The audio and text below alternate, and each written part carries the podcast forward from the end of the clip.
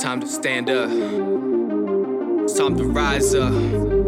It's time to lift each other up. What you gonna do? That's up to you. What's up, everybody? Welcome to the first episode of Life in Babylon. My name is Lex Michael. I'm a Harvard undergraduate student. I'll be turning 20 this weekend as of the time of this recording. Today, we're going to be talking about statistics regarding police brutality because I've heard a lot of arguments, um, all of which saying different things, but then also a lot of things that I feel need clarification. So, the first statistic we're going to look into is from Statista.com. According to Statista.com, there were 1,004 fatal police shootings in 2019, 235 of which were of black people, 370 of which were white. The source of these statistics is the Washington Post. They have a database, and an important point is made regarding these numbers, stating Although half of the people shot and killed by police are white, black Americans are shot at a disproportionate rate. They account for less than 13% of the US population but are killed by police at more than twice the rate of white Americans. Hispanic Americans are also killed by police at a disproportionate rate. All right. The statistic was for the people who argue that you are more likely to be shot if you are a white man than if you are black. The data shows that more white people are shot, but on a per million rate, black people are twice as likely to be shot. There's a difference between rates and probabilities, but based on the data, it's clear that statistically, black Americans are at much greater risk. I've heard a lot of uh, news blippets and stuff like that here and there talking about you're more likely to be shot if you're white. And if you will look at the statistic, it would it could be argued that more white people are shot for sure, but on a per million rate, at a um, in terms of likelihood, you are more likely to be shot if you are black. Um, I wanted to address that argument because I feel as though a lot of arguments have been made without the proper statistical backing. So let's also talk about unarmed shootings. According to mappingpoliceviolence.org, nearly one in three black people killed by police in 2015 were identified as unarmed even though the actual number is likely higher due to underreporting. 36% of unarmed people killed by police were black in 2015, despite black people being only 13% of the US population. Unarmed black people were killed at five times the rate of unarmed whites in 2015. My only reservation on this data is that it's a little bit dated. Okay? However, the data was compiled and scrutinized, and you can check their sources on their site if you feel so inclined. And my point in explaining these statistics ties into a much larger point that I want to present to you, and that is that our fight as a national community regarding equality is far from over. Right? And we're going to clarify why as this podcast goes on. Now, it's important to also note that statistics vary by area. According to an article on nature.com, St. Louis, of which Ferguson is a suburb, has one of the highest rates of police shooting civilians per capita in the United States, whereas New York City consistently has one of the lowest. However, fatal police shootings happen all over the US, and there is very little comprehensive data on them. Just to keep things in perspective here.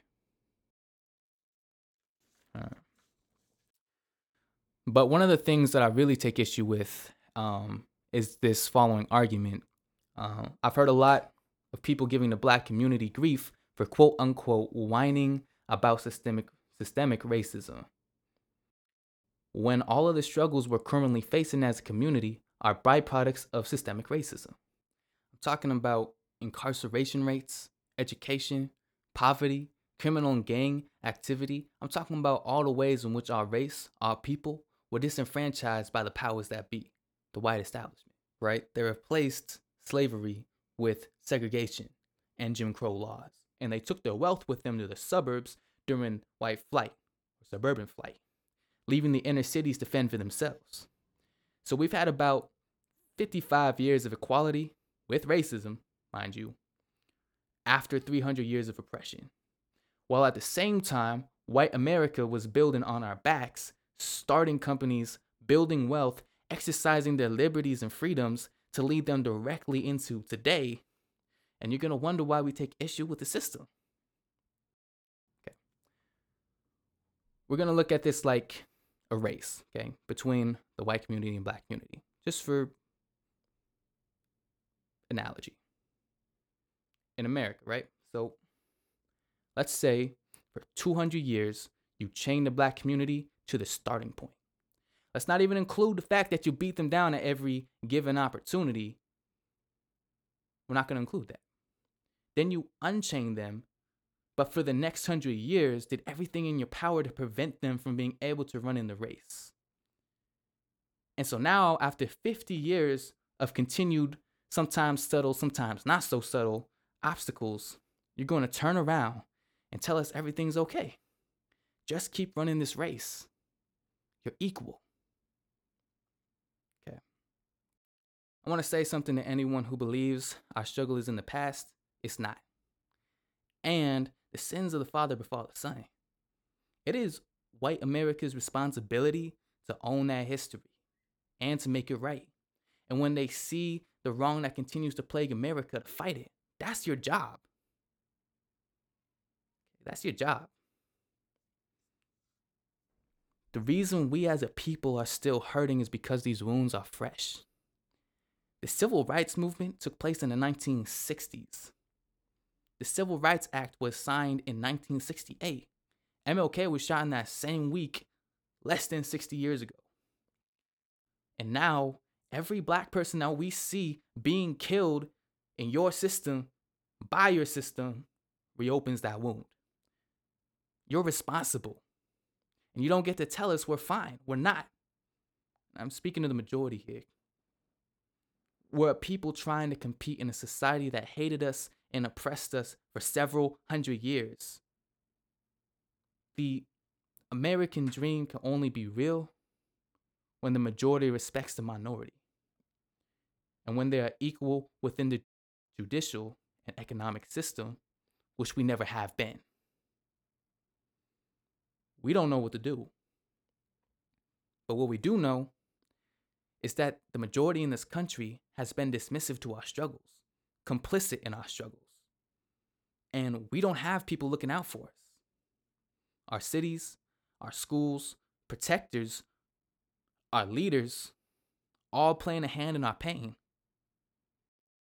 So, what are we supposed to do? That question and the anxiety and anger that comes with it is the source of the anger you see in us today.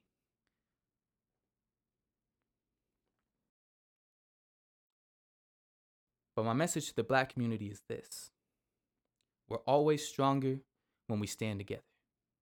Always have been. And we're going to have to. And we don't need the riots to make our point. We've proven that already. But we also need to make it known to America that we're not going to accept silence anymore. Slavery was ended with a fight. Segregation was ended with a fight. And it's time for racism to end too. So, what's it going to be? That's a question America's going to have to answer. That's a question that the majority is going to have to answer because whenever the fight took place, it was against the majority.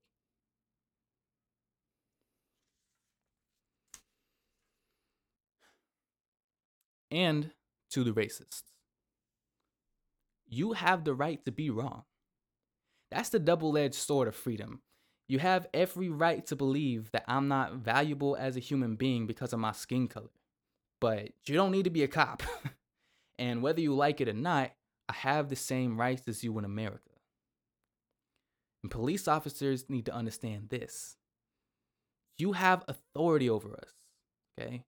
You have power legally to tell us what to do, amongst other things.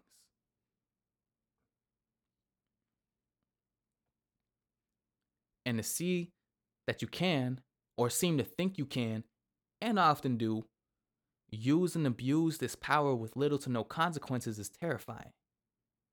And you don't get to use the few bad apples argument because we have no way of knowing who's a bad apple or not. What we do know is that America is yet to stand by its promise of equality. History isn't over, and the past is still affecting us. So, what are we going to do to make it better? I said, what are we going to do to make it better? Guys, in my next episode, I'll be diving into systemic racism and how the history of American oppression directly spills into today. It might be a while. And when I take on issues, I want to make sure that I'm speaking truth and not generating lies or hate. My goal is to bring these issues forward to you so that we can begin thinking about solutions. Police brutality is a problem, attached to a much bigger problem of racism.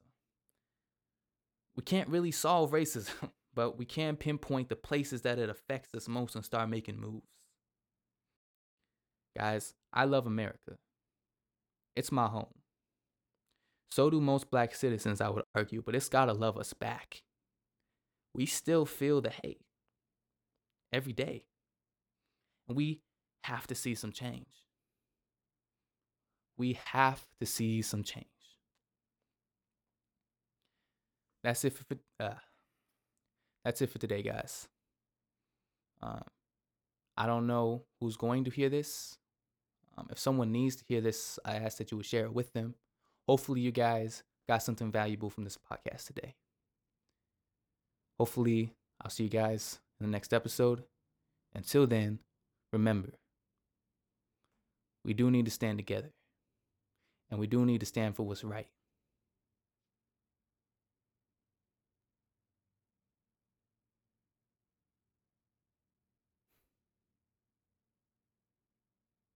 With that said, I'll see you guys in the next episode.